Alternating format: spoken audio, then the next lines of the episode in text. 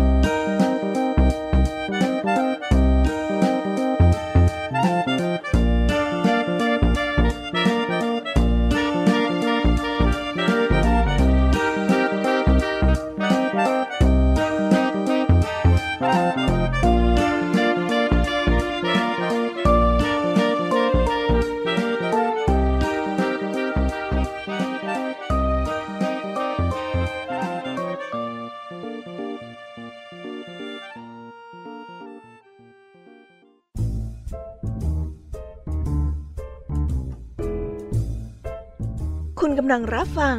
ไทย PBS Radio ต่อจากนี้ไปขอเชิญทุกท่าน รับฟังรายการ นิทานแสนสนุกสุดหันษา ที่รังสรรค์มาเพื่อน้องๆ ในรายการ Kiss Hour ค่ะ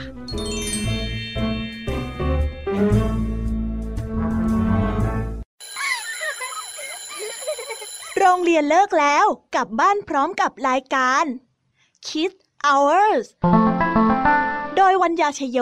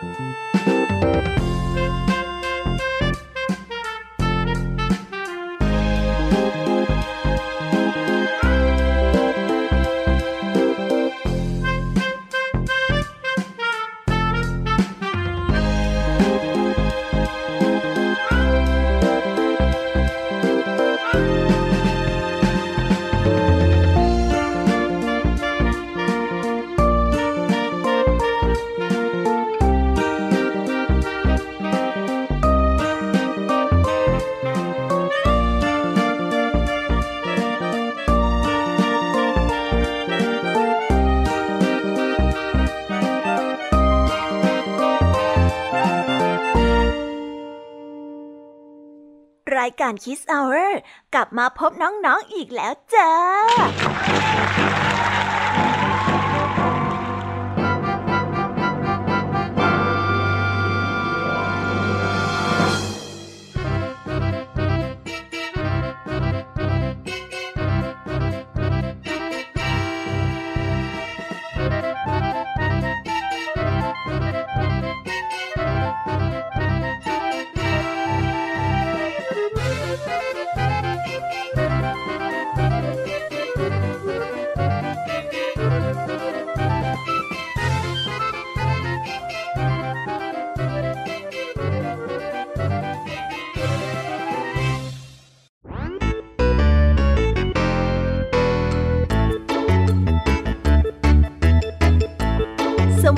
น้องๆที่น่ารักชาวรายการ Kids Hour ทุกๆคนนะคะ วันนี้พี่แยมมี่กับพองเพื่อน ก็ได้นำนิทานสนุกๆมาเล่าให้กับน้องๆได้ฟัง เพื่อเปิดจินตนาการและตะลุยไปกับโลกแห่งนิทานกันอย่างสนุกสนานนั่นเอง น้องๆคงอยากจะรู้กันแล้วใช่ไหมล่ะคะ ว่านิทานที่พวกพี่ไปเตรียมมานั้นเนี่ยจะมีนิทานเรื่องอะไรกันบ้าง งั้นเดี๋ยวพี่แยมมี่จะบอกกันเกริ่นไว้ พอให้เรียงน้ำย่อยกันไว้ก่อนนะ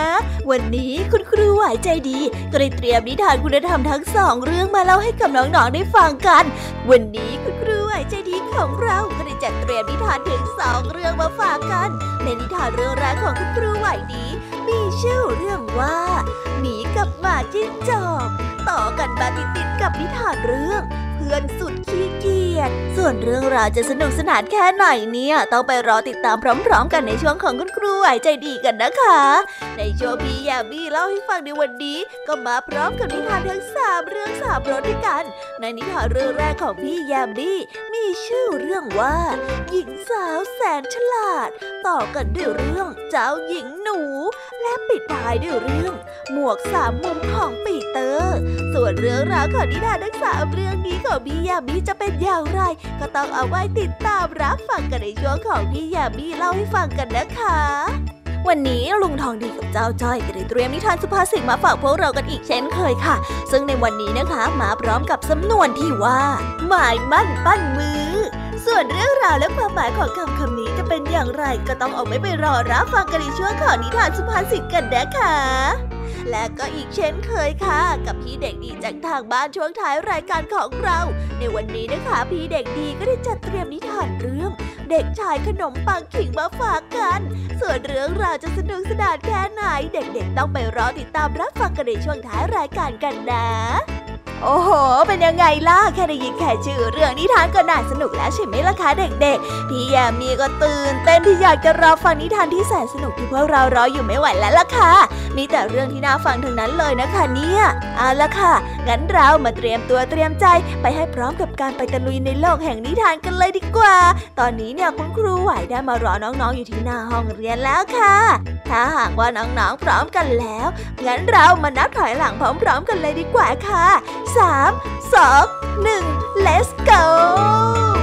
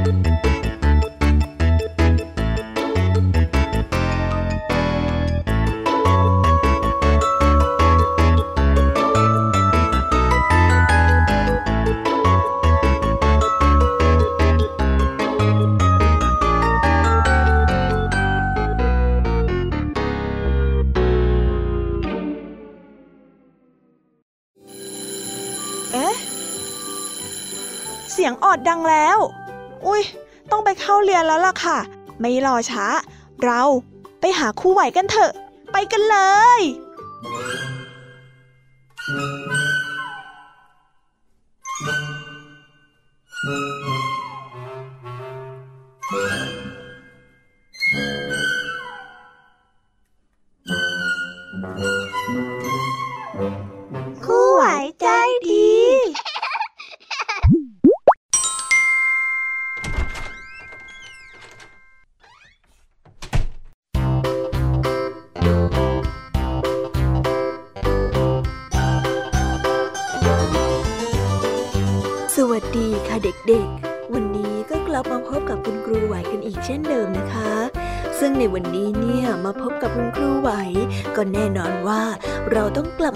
นิทานที่แสนสนุกกันอีกเช่นเคย ซึ่งในนิทานเรื่องแรกของครูไหวในวันนี้ ครูไหวได้นำนิทานเรื่องหมีกับหมาจิ้งจอกมาฝากกัน ส่วนเรื่องราวจะเป็นยังไงนั้น เราไปติดตามรับฟังพร้อม ๆ กันได้เลยค่ะ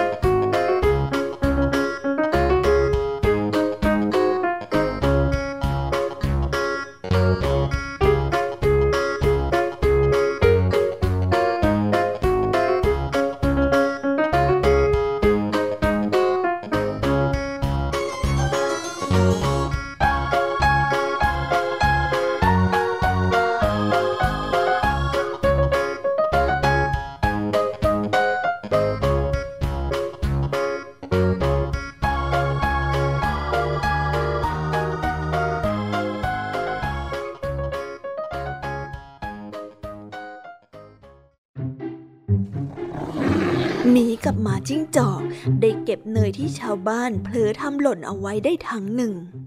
ทั้งสองนั้นตกลงกันว่าจะเก็บเอาไว้กินหลังจากที่นอนหลับสักพักก่อน จึงได้นำถังนั้นไปซ่อนไว้ที่พุ่มไม้ ขณะที่หมีนอนกลนคอกคอกคอกเจ้าหมาจิ้งจอกนั้นกลับนอนหิวท้องร้องจอกจอก เมื่อเห็นว่าหมีนั้นหลับสนิทแล้ว หมาจิ้งจอกจึงค่อยๆ แอบย่องออกมากินเนยจนหมดเกลี้ยง เลียจนเกลี้ยงถัง แล้วก็ย่องกลับมานอนที่เดิม บังเอิญเจ้าหมีได้รู้สึกตัวตื่นขึ้นมา เห็นว่าปากของเจ้าหมาจิ้งจอกนั้นมันแผลบ จึงได้ถามไปว่า มันนั้นไปทำอะไรมา หมาจิ้งจอกได้ตั้งตัวไม่ทัน แต่งเรื่องแก้ตัวขึ้นมาว่า ตนนั้นไปกินอาหารในพิธีตั้งชื่อลูกของเพื่อนมา หมีก็เลยถามว่า เพื่อนนั้นมีลูกชื่ออะไร หมาจิ้งจอกก็ได้คิดไปถึงตอนที่กินเนย จึงได้ตอบไปว่า เออเขาชื่อเลียจนเกลี้ยงแน่เจ้าเคยได้ยินชื่อนี้บ้างไหมล่ะ แม้ชื่อจะฟังดูแปลกๆ แต่เจ้าหมีก็ไม่ได้สงสัยแล้วก็หลับไป เมื่อหมีนั้นตื่นขึ้นมาก็ได้ชวนหมาจิ้งจอกนั้นไปกินเนย แล้วก็พบเพียงถังว่างเปล่า หมาจิ้งจอกนั้นแกล้งโวยวายขึ้นก่อนว่า หมีนั้นแอบกินเนยตอนที่ตัวเองนั้นนอนหลับ ในที่สุดทั้งสองก็ต่างโทษกันว่าอีกฝ่ายนั้นแอบมากินเนย หมาจิ้งจอกได้คิดวิธีเอาตัวรอดว่า ถ้าใครกินเนยก็ต้องมีเนยติดตามตัวมาบ้างละเอาแบบนี้สิ เรามานอนอาบแดดกัน ถ้าหากว่าตัวของใครมันเยิ้มเพราะเนยละลายแล้วก็ แสดงว่าคนคนนั้นจะต้องเป็นขโมยหมีตกลงทำตาม แล้วก็แกล้งทำเป็นนอนหลับ หมาจิ้งจอกคิดว่าหมีนั้นหลับไปจริง ๆ จึงได้แกล้งป่าเศษเนยที่เหลือที่ติดก้นถังนั้นมาป้ายที่หางของเจ้าหมี เมื่อทั้งคู่ได้ตื่นขึ้นมาหมาจิ้งจอกก็ทำท่าเป็นโวยวายหมีเป็นหัวขโมยที่แอบกินเนยเหมือนเดิม แต่หมีนั่นรู้แล้วล่ะว่า ใครกันแน่ที่เป็นหัวขโมยตัวจริง แถมยังเป็นจอมเสแสร้งแต่งเรื่องอีกด้วย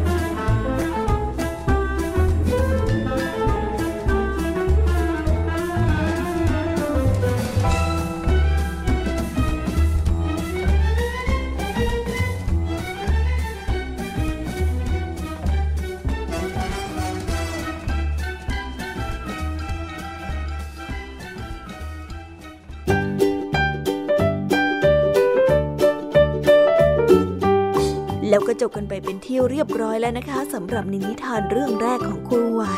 เป็นยังไงกันบ้างล่ะคะ เด็กๆ สนุกกันหรือเปล่าเอ่ยถ้าเด็กๆสนุกเนี่ย งั้นเราไปต่อกันในนิทานเรื่องที่สองของคุณครูไหวกันเลยนะคะ ในนิทานเรื่องที่สองของคุณครูไหวนี้ มีชื่อเรื่องว่า เพื่อนสุดขี้เกียจ ส่วนเรื่องราวจะเป็นยังไงนั้น เราไปติดตามรับฟังพร้อม ๆ กันได้เลยค่ะละ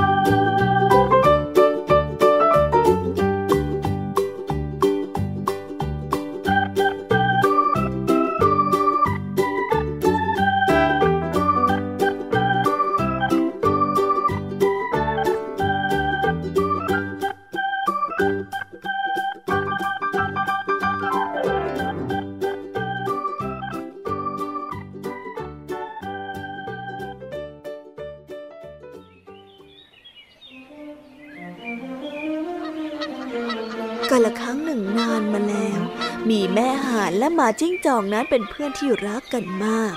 แม่ห่านมีนิสัยที่ซื่อๆ ไม่ค่อยรู้ทันใคร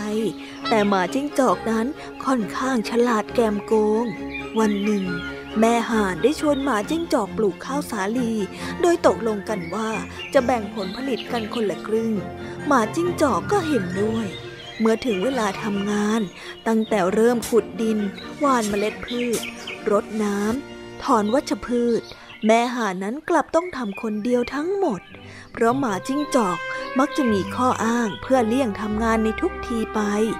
และแล้วก็ถึงวันเวลาเก็บเกี่ยวข้าวสาลี หมาจิ้งจอกนั้นแกล้งทำเป็นป่วยอีก ปล่อยให้แม่ห่านเก็บเกี่ยวข้าวสาลีเพียงคนเดียว เจ้าหมาล่าเนื้อ ได้แอบเห็นหมาจิ้งจอกนั้นนอนเล่นอย่างสบายใจ จึงได้บอกความจริงกับแม่ห่าน และก็ร่วมมือวางแผนกันแก้เผ็ดหมาจิ้งจอกจอมขี้เกียจตัวนี้ เย็นวันนั้นแม่ห่านได้ให้หมาจิ้งจอกไปดูข้าวสาลี ที่เป็นส่วนแบ่งของเจ้าหมาจิ้งจอกนั้น เจ้าหมาจิ้งจอกดีใจเป็นอย่างมาก จึงได้พูดขึ้นไปว่าสบายจริงๆ ไม่ต้องทำงานสักนิด แต่ก็ได้ข้าวสาลีมากินเพียบเลย ในความมืดสลัวสลัว หมาจิ้งจอกได้เห็นองุ่นสองลูกที่ติดกันอยู่ตรงข้าวสาลีมัดหนึ่ง มันจึงได้เอื้อมมือไปเก็บกิน แต่นั่นไม่ใช่ลูกองุ่น มันคือดวงตาของหมาล่าเนื้อ ที่กำลังจ้องมองมาที่หมาจิ้งจอกนั่นเอง เมื่อหมาล่าเนื้อได้โอกาส ก็ได้กระโจนเข้ามาประจันหน้ากับหมาจิ้งจอกน้อยแน่เจ้าขี้เกียจดีแต่เอาเปรียบเพื่อน รีบไปซะ ก่อนที่ข้าจะกัดเจ้าจนขนกระจุย เอ็งรีบไปเดี๋ยวนี้ไปหมาจิ้งจอกตกใจกลัวสุดขีด แล้วก็วิ่งตะเลิดหนีไปในทันที แล้วก็ไม่กลับมาอีกเลย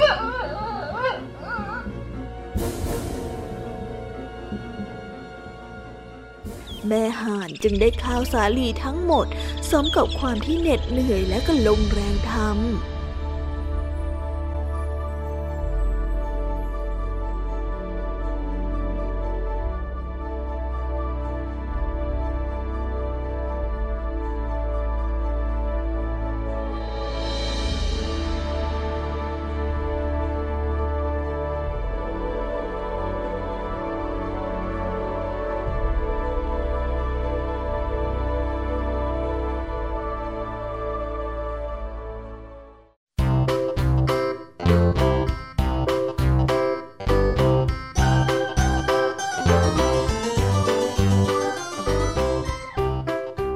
แล้วก็จบกันไปเป็นที่เรียบร้อยแล้วนะคะสำหรับนิทานทั้งสองเรื่องของคุณครูไหว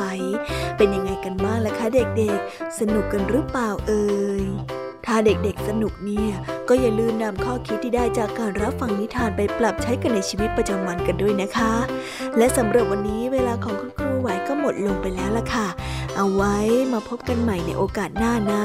สำหรับวันนี้ครูไหวต้องขอตัวลากันไปก่อนแล้ว สวัสดีค่ะ บ๊ายบาย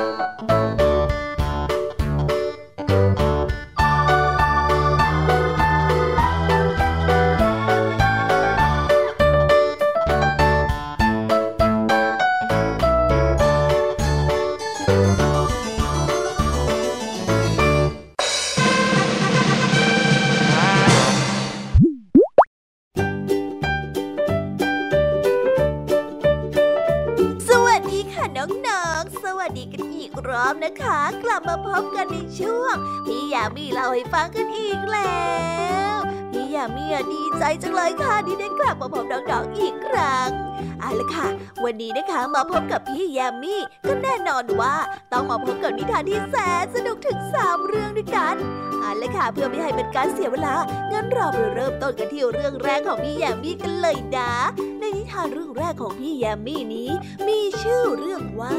หญิงสาวแสนฉลาด ส่วนเรื่องราวจะเป็นยังไงนั้น เราไปรับฟังกันได้เลยค่ะ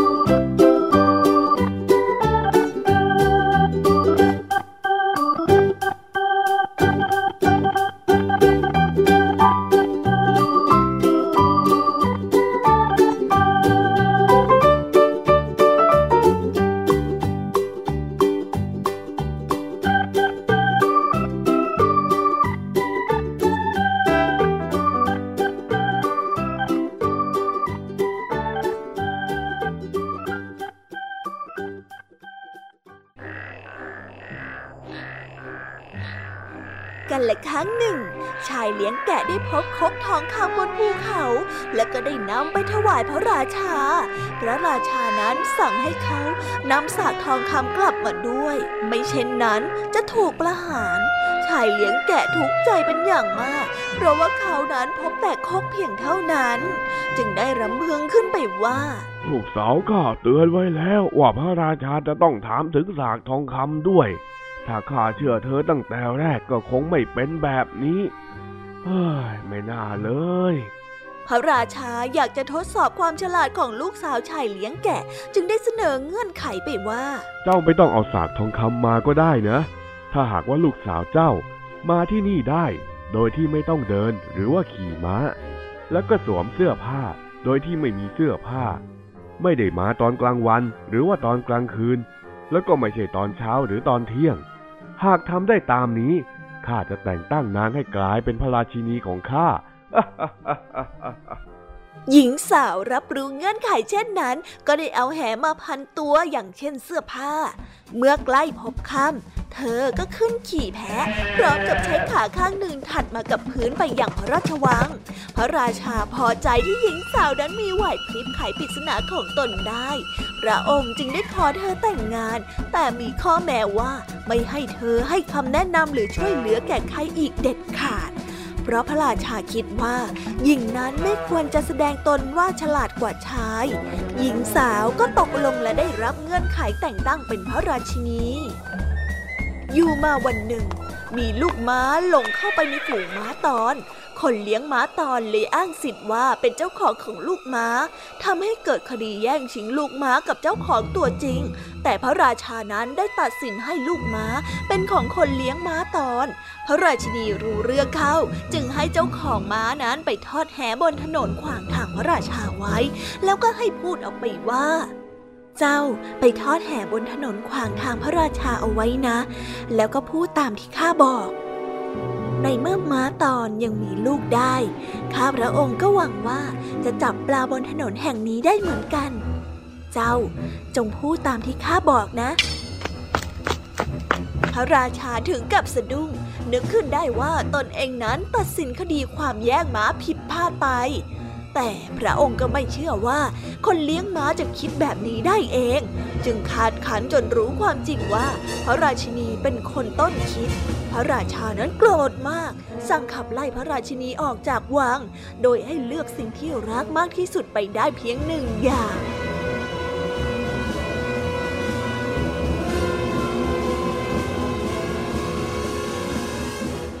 ราชินีจึงได้แอบใส่ยานอนหลับในน้ำที่พระราชาดื่ม แล้วก็พาพระองค์นั้นกลับบ้านของเธอ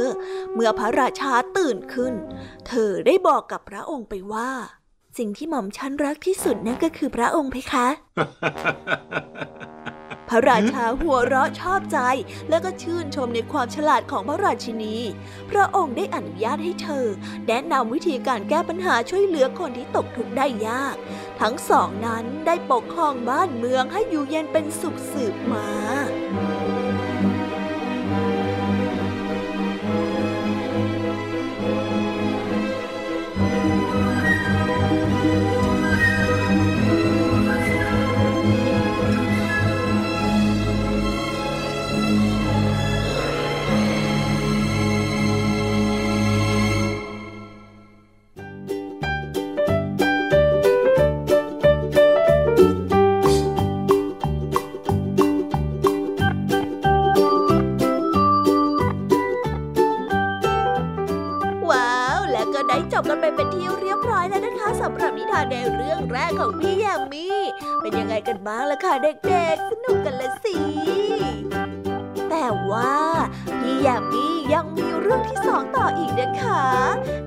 านเรื่องที่สองของพี่ยามีนี้ มีชื่อเรื่องว่า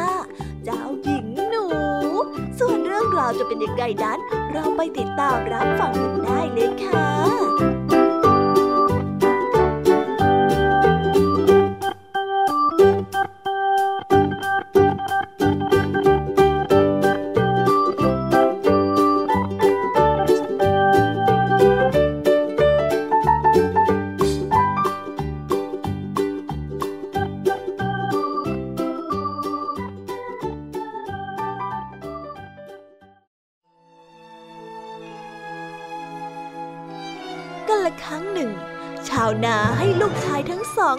นโค่นต้นไม้เสียงทายเพื่อหาคู่ครอง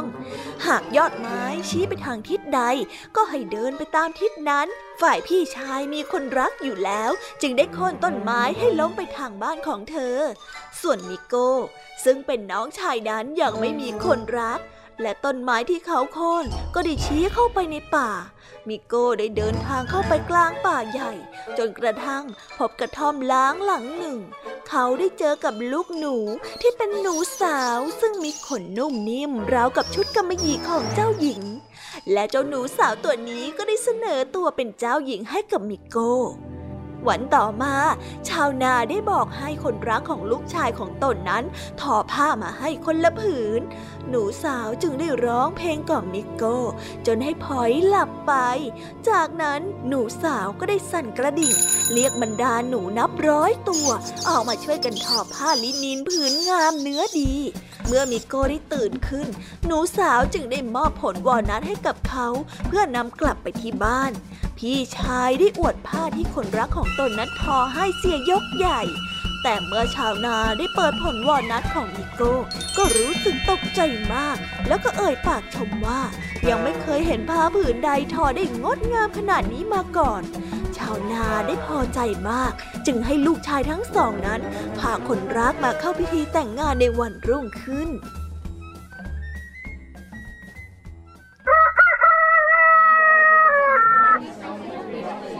แต่เมื่อพิธีแต่งงานได้เริ่มขึ้น พี่ชายก็ได้ควงคู่หญิงสาวคนรักมาอย่างภาคภูมิใจ ฝ่ายมิโก้นั้นก็ได้วิ่งกระหืดกระหอบมาพร้อมกับขบวนรถลากของหนูสาว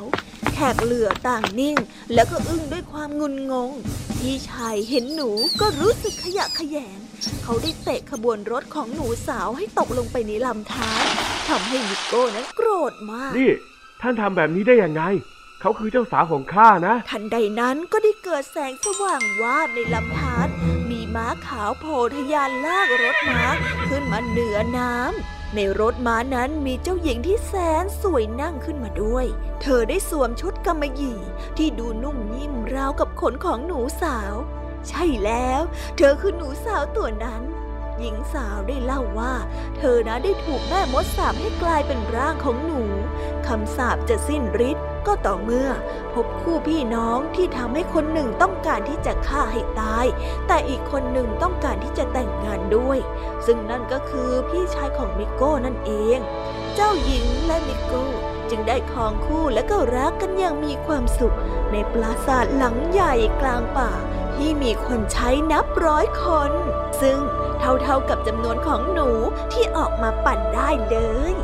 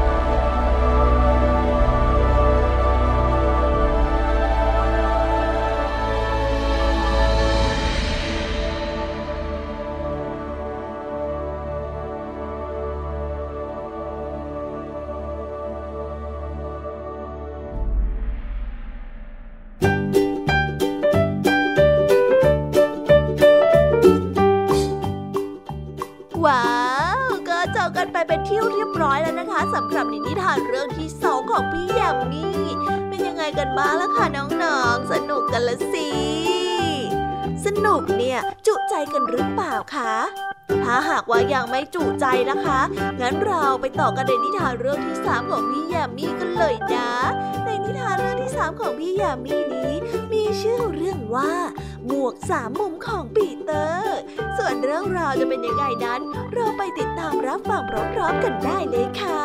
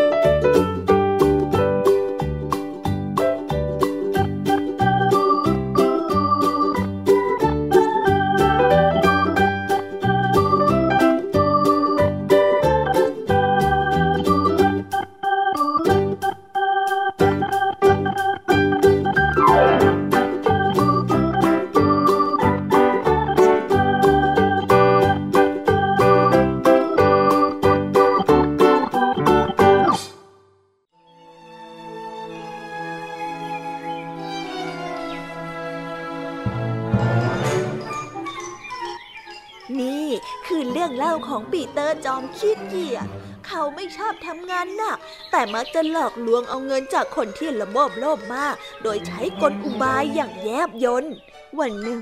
ปีเตอร์ได้รู้ว่าที่หมู่บ้านแห่งหนึ่งได้จัดตลาดนัดค้าสัตว์ และแน่ใจว่าต้องมีคนที่ร่ำรวยจากการค้าขายในครั้งนี้ เขาจึงได้สวมหมวกสามมุมแล้วก็เดินทางออกไปที่นั่น เมื่อไปถึง สิ่งแรกที่ปีเตอร์ทำนั่นก็คือการนำถุงเงินใหญ่ ไปฝากไว้ที่เจ้าของโรงแรม คนขายยาและบาทหลวงคนละถุง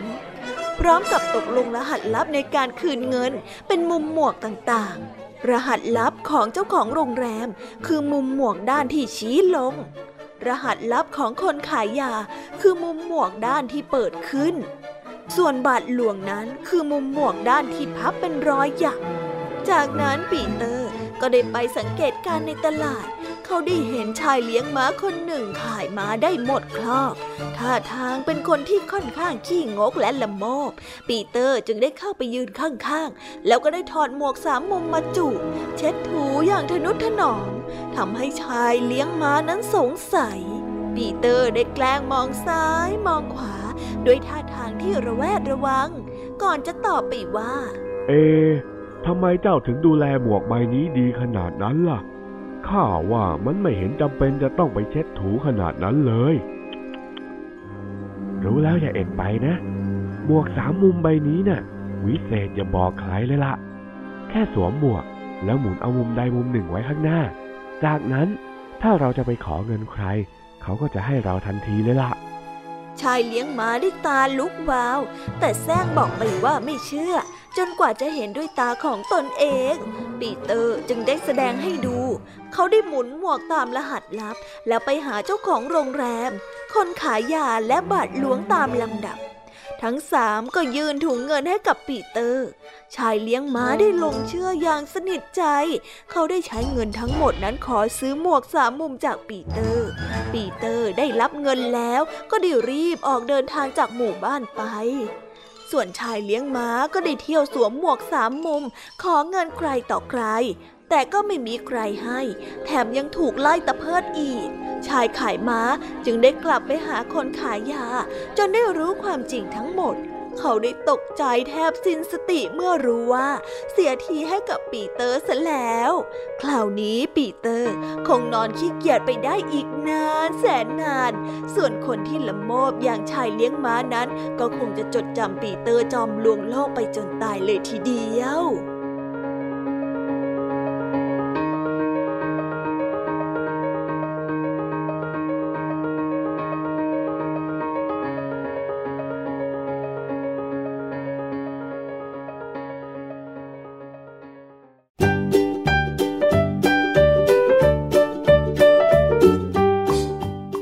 ก็จบกันไปเป็นที่เรียบร้อยแล้วนะคะสำหรับนิทานทั้งสามเรื่องของพี่ยามีเป็นยังไงกันบ้างล่ะคะน้องๆสนุกกันหรือเปล่าเอ่ยแต่ว่ายังเหลือนิทานสุภาษิตกับนิทานของพี่เด็กดีอีกนะคะ น้องๆอยากที่จะไปฟังนิทานในช่วงต่อไปกันแล้วหรือยังเอ่ยถ้าอยากจะไปฟังแล้วก็ งั้นพี่ยามีขอตัวก่อนนะคะ เดี๋ยวกลับมาใหม่ในช่วงท้ายรายการค่ะสำหรับตอนนี้ไปหาลุงทองดีกับเจ้าจอยกันเลย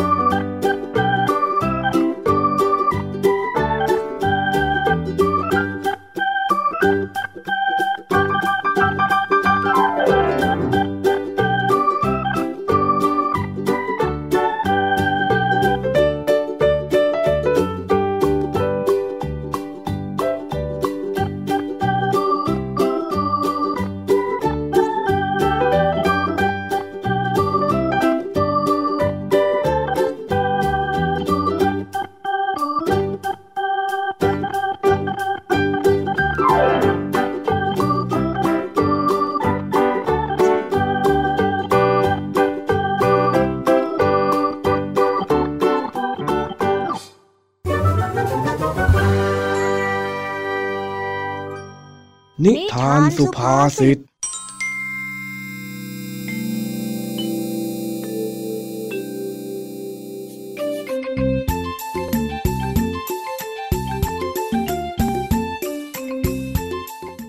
เย็นวันหนึ่ง จ้อยเดินหน้าบูดเบี้ยว ดูเหนื่อยอ่อน เดินมาหาลุงทองดีที่บ้าน ว่าไงเจ้าจ้อย ลมอะไรหอบเองมาถึงนี่ฮะ นี่ก็เย็นมากแล้วนะ เองไม่อยู่บ้านทำการบ้านให้เสร็จหรือยังไง ยังหรอกจ้าลุงทองดี ยังไม่เสร็จอะจ้อยเพิ่งกลับมาจากโรงเรียนด้วยซ้ำอะอ้าว แล้วทำไมถึงไม่ทำให้เสร็จเล่าก็จ้อยเหนื่อยนี่จ้าลุง เหนื่อยอะไรของเองฮะ ไหนบอกลุงสิเหนื่อยดีลุง วันนี้อะจ้อยเรียนพละกับครูคนใหม่มา ชื่อครูพล แล้วมันยังไง คือเรียนกับครูพละแล้วเหนื่อยหรือ ไม่ใช่ไม่ใช่จ้อยยังเล่าไม่จบเลย คืองี้นะลุง คือครูพลเนี่ยเขาให้พวกเด็กผู้ชายในห้องแข่งกันเตะบอล แข่งกันจริงจังเลยนะลุง พวกจ้อยก็เตะเตะเตะเตะจ้อยอยู่ทีมเดียวกับเจ้าแดง แล้วก็เจ้าสิงไม่ได้อยู่ด้วยนะลุง จ้อยกับไอ้แดงอะแข่งกับเจ้าสิง แล้วจ้อยก็เตะเตะเตะ เตะไปหลายรอบเลยล่ะลุงทองดี อ้าว แค่เนี้ยนะ ข้าก็คิดว่าจะมีอะไรมากไปกว่านี้ ก็แค่เตะบอลกัน ไม่เห็นจะมีอะไรเลย ยัง ลุงทองดีจอยยังเล่าไม่จบเลยนะเนี่ยคืองี้นะ ลุงทองดี พอเตะบอลกันจบแล้วใช่ไหมครูพลก็เรียกจ้อย ไอ้แดงแล้วก็ไอ้สิงไป แล้วก็เด็กห้องอื่นๆด้วยแหละลุง รวมกันก็ประมาณ 11 ถึง 12 คนประมาณเนี้ยลุงจ้อยก็ไม่ได้นับครูพลบอกว่าจะให้พวกที่เรียกมา ซึ่งมารวมทีมกันวันเนี้ยครูพลบอกว่าให้มาซ้อมกันทุกวันนะครูจะได้เอาไปเป็นตัวแทนโรงเรียนว่างั้นน่ะ บ้า ก็ดีสิวะเจ้าจ้อย เองเนี่ยมันเก่งเหมือนลุงเองไม่มีผิดเลยนะ เออ แล้วเองไม่ดีใจหรือข้ายังดีใจเลยนะเนี่ย ถ้าแม่เองรู้ แม่เองจะต้องดีใจยิ่งกว่าข้าแน่จ้อยก็ดีใจนะลุง แต่จ้อยก็เฉยเฉยๆอะเพราะว่าจ้อยรู้ตัวเองอยู่แล้วว่าจ้อยอะเก่งๆดูทำพูดเขาแต่ก็จริงนะครูพละเขาคงเห็นความสามารถของเอง เลยอยากจะหมายมั่นปั้นมือให้เองไปเป็นตัวแทนของโรงเรียน ก็ถือว่าเป็นโอกาสดีของเองแล้วล่ะเจ้าจ้อย เดี๋ยวเดี๋ยวเดี๋ยวเหมือนลุงทองดีจะเข้าใจผิดนะจ้อยเล่นบอลก็ต้องใช้เท้าเตะสิจ้าลุง จะเอามือเล่นได้อย่างไงอะมันผิดกฎกติกาของการเล่นบอลนั้นลุงทองดี ก็ใช้เท้าน่ะสิ แล้วข้าพูดผิดอะไรเล่าน่ะก็ลุงทองดีพูดอยู่แป๊บแป๊บๆเมื่อกี้ว่าใช้มืออะไรปั้นปั้นอะไรสักอย่างหนึงเนี่ยแหละจ้อยได้ยินอยู่อะอ๋อหมายมั่นปั้นมือ ใช่ใช่ใช่ใช่คำนี้แหละจ้ะลุงทองดี คำว่าหมายมั่นปั้นมือเนี่ย มันแปลว่า ความตั้งใจแน่วแน่ที่จะทำหรือจะเอา หรือจะสร้างอะไรสักอย่างให้เป็นไปได้ต่างหากเล่าอ๋อ อย่างนี้นี่เอง แต่ว่าลุงทองดีลืมอะไรไปหรือเปล่าอะจ๊ะลืมอะไรหรือ ลุงทองดีลืมเล่านิทานให้จ้อยฟังไง เล่านิทานให้จ้อยฟังหน่อยนะจ้อยจะได้หายเหนื่อย โอ้ยนี่จ้อยเหนื่อยจะแย่อยู่แล้วนะลุงทองดีอ้าวอ้าวมา เดี๋ยวข้าจะเล่าให้ฟัง เย่ฟังฟังฟังฟังกาลครั้งหนึ่งนานมาแล้ว มีชายชาราที่เป็นช่างปั้นดินเผาคนหนึ่ง เขานั้นไม่มีลูกมีหลาน วันหนึ่งเขาก็ได้ล้มป่วยด้วยโรคชาราตามธรรมชาติ แต่วันหนึ่งเขาก็ได้รำพึงรำพันกับตัวเองว่า หากตัวเองเป็นอะไรไป แล้วใครจะมาดูแลสืบทอดการปั้นดินเผาต่อจากเขา แต่ทันใดนั้นเขาก็เหลือบไปเห็นลูกของคนละแวกนั้น ที่ชอบมาเล่นซนอยู่ที่บ้านของชายชราอยู่บ่อยๆ ชายชรา เลยเข้าไปถาม แล้วเข้าไปพูดคุยด้วย เพราะอยากให้พวกเด็กๆกลุ่มนี้ มาสืบทอดการปั้นเครื่องปั้นดินเผาแทนเขา ต่อมาไม่นาน เด็กพวกนั้นก็เริ่มปั้นเป็น แล้วก็ปั้นเก่งขึ้นเรื่อยๆ ดูเหมือนว่าจะเก่งกว่าชายชาราซะอีก จนเวลาผ่านไปสองปี ชายชาราเริ่มป่วยหนักขึ้น เขาได้เรียกกลุ่มเด็กมาหา ซึ่งตอนนี้เจ้าเด็กพวกนั้นก็กลายเป็นหนุ่มใหญ่แล้ว ชายชาราได้พูดว่า ตอนนี้ข้าได้หมายมั่นไว้แล้ว ว่าพวกเจ้าจะสามารถเป็นเด็กดี และเป็นผู้สืบทอดจากข้าได้ และตอนนี้ข้าก็ปั้นมือของพวกเองรวมกัน เหมือนดั่งดินทุกๆทที่ แล้วเอามาปั้นรวม พวกเจ้าจงจำไว้เสมอนะ ว่าข้าหมายมั่นปั้นมือพวกเจ้าไว้แล้วข้าขอฝากพวกเจ้าดูแลกิจการปั้นดินเหนียวของข้าด้วย พอพูดจบ ชายชาราก็ได้สิ้นใจลงไป นี่แหละเจ้าจ้อย ที่เขาเรียกว่าหมายมั่นปั้นมือยังไงล่ะ โอ้จ้อยเข้าใจแล้วละจ้ะลุงทองดี แสดงว่าครูพลเนี่ย อยากปั้นให้จ้อยเก่งๆ เพื่อให้เป็นตัวแทนโรงเรียน แล้วก็ไปคว้าเหรียญทองมาให้กับโรงเรียนให้ได้ใช่ไหมจ้ะลุง จ้อยเข้าใจถูกไหมอะ ใช่แล้ว เอ็งนี่ก็หัวเร็วเหมือนกันนะเนี่ย อยู่แล้วละจ้ะลุงแต่จ้อยก็ไม่เห็นว่าครูพล เขาจะมาจับมือพวกจ้อยไปปั้นปั้นปั้นเหมือนที่ชายชราในเรื่องที่ลุงทองดีเล่าเลยนี่จ๊ะ แม่ ว่าแล้วไง ชมยังไม่ทันจะขาดคำปัดโถเอ้ย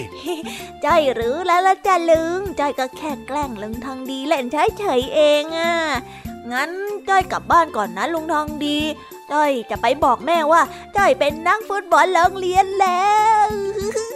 เออเออไปเถอะ แม่เอ็งจะต้องดีใจเหมือนกับข้าแน่จ้าลุงไปแล้วนะ เดี๋ยวจ้อยมากวนใหม่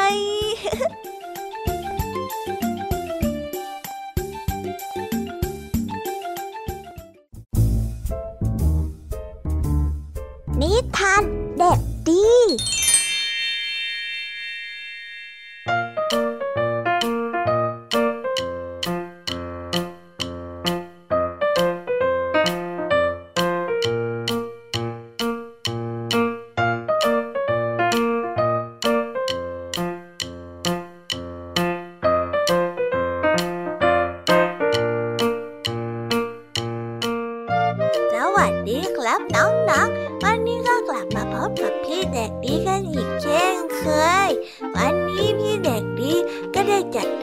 านที่แสนสนุกมาฝากกัน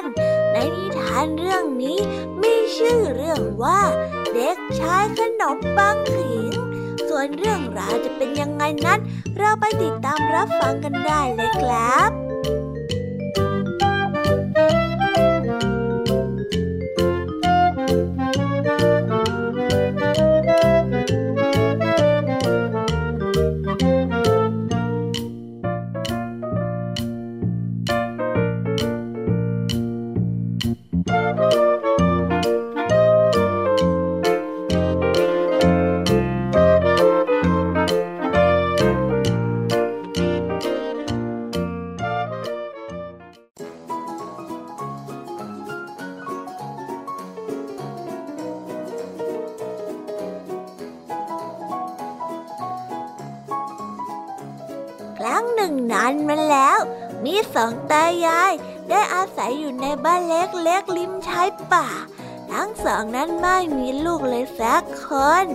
วันหนึ่ง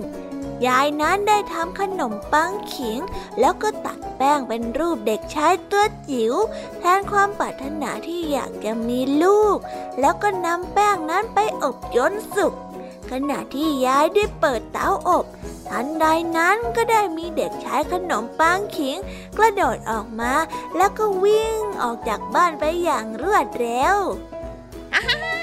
แน่จริงอะจับฉันให้ได้สิฮ่าฮ่าฮ่าล่าเล่ล่าเล่ยายและตานั้นได้วิ่งตามเด็กชายขนมปังขิง แต่ก็จับไม่ได้ เมื่อวิ่งมาถึงโรงนาเด็กชายขนมปังขิงก็ร้องท้าอีกว่าตากับยายยังจับฉันไม่ได้เลยแน่จริงเธอก็จับฉันให้ได้สิฮ่าฮ่าฮ่าฮ่าฮ่าฮ่า รงนาจึงได้วิ่งตามเด็กชายขนมปังขิง แต่ก็ไล่ไม่ทัน ไม่ว่าเด็กชายขนมปังขิงจะวิ่งไปพบอะไร เขาก็จะท้าให้มาจับตัวเอง ทั้งชาวนา ทั้งแม่วัว และก็แม่หมู ต่างก็วิ่งตามกันเป็นขบวนยาวยืด แต่ก็ไม่มีใครจับเด็กชายขนมปังขิงได้เลย เมื่อเด็กชายขนมปังขิง วิ่งมาพบเจ้าหมาจิ้งจอก จึงได้ร้องท้าอย่างลำพองใจไปว่า ตายายแล้วก็ลงนะฮะชาวนาอีก แม่วัวอีก แล้วก็แม่หมูคล้ายๆนะก็จับฉันไม่ได้หรอกแน่จริงนะเธอมาจับฉันให้ได้จีฮ่าฮ่าฮ่าฮ่าฮ่าล่อเล่ล่อเล่จับฉันไม่ได้หรอก เด็กชายขนมปังเขียงไม่รู้ละสิ ว่าเจ้าหมาจิ้งจอกนั้นวิ่งแล้วอย่างกระลมพัด หมาจิ้งจอกได้ออกวิ่งไล่กวดเจ้าเด็กชายขนมปังขิงไปติดติดแล้วก็กระโจนเข้างับไว้ได้ แล้วก็กืนลงพุงไปและนี่ก็คือจุดจบอันน่าเศร้าของเด็กชายขนมปังขิงจอมอวดเก่งนั่นเอง แล้วก็ได้จบกันไปเป็นที่เรียบร้อยแล้วนะครับสำหรับนิทานของพี่เด็กดีในวันนี้เป็นยังไงกันบ้างล่ะครับ สนุกกันหรือเปล่าเอ่ยถ้าน้องๆแล้วก็เพื่อนๆสนุกเนี่ย เอาไว้ครั้งหน้าพี่เด็กดีจะจัดเตรียมนิทานแบบนี้มาฝากกันอีกนะครับ แต่สำหรับวันนี้เวลาของพี่เด็กดีก็ได้หมดลงไปแล้ว งั้นเอาไว้ เรามาพบกันใหม่ในครั้งหน้านะสำหรับตอนนี้พี่เด็กดีต้องขอตัวลากันไปก่อนแล้วล่ะครับ สวัสดีครับ บ๊ายบาย ให้เจอกันนะ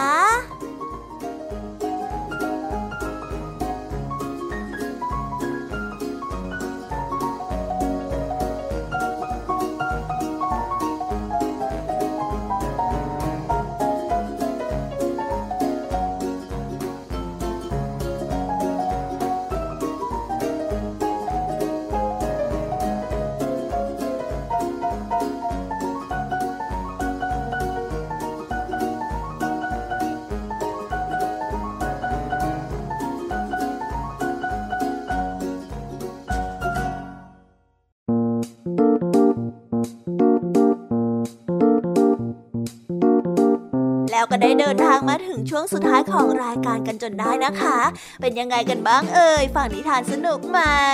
หรือว่าได้ข้อคิดอะไรกันบ้างหรือเปล่า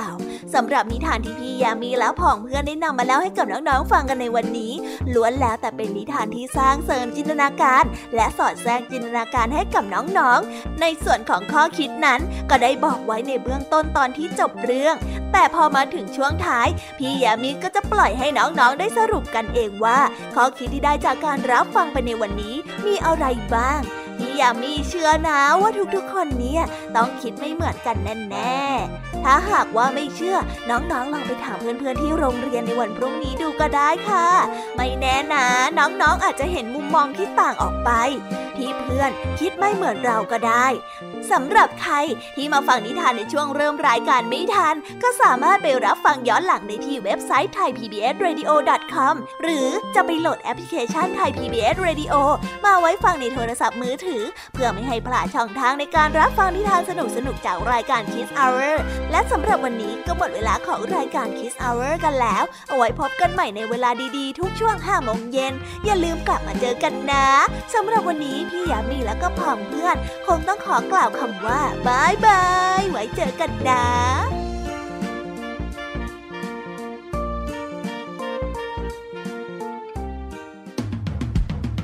ติดตามรับฟังรายการย้อนหลังได้ที่เว็บไซต์และแอปพลิเคชันไทย PBS Radio ไทย PBS Radio วิทยุข่าวสารสาระ เพื่อสาธารณะและสังคม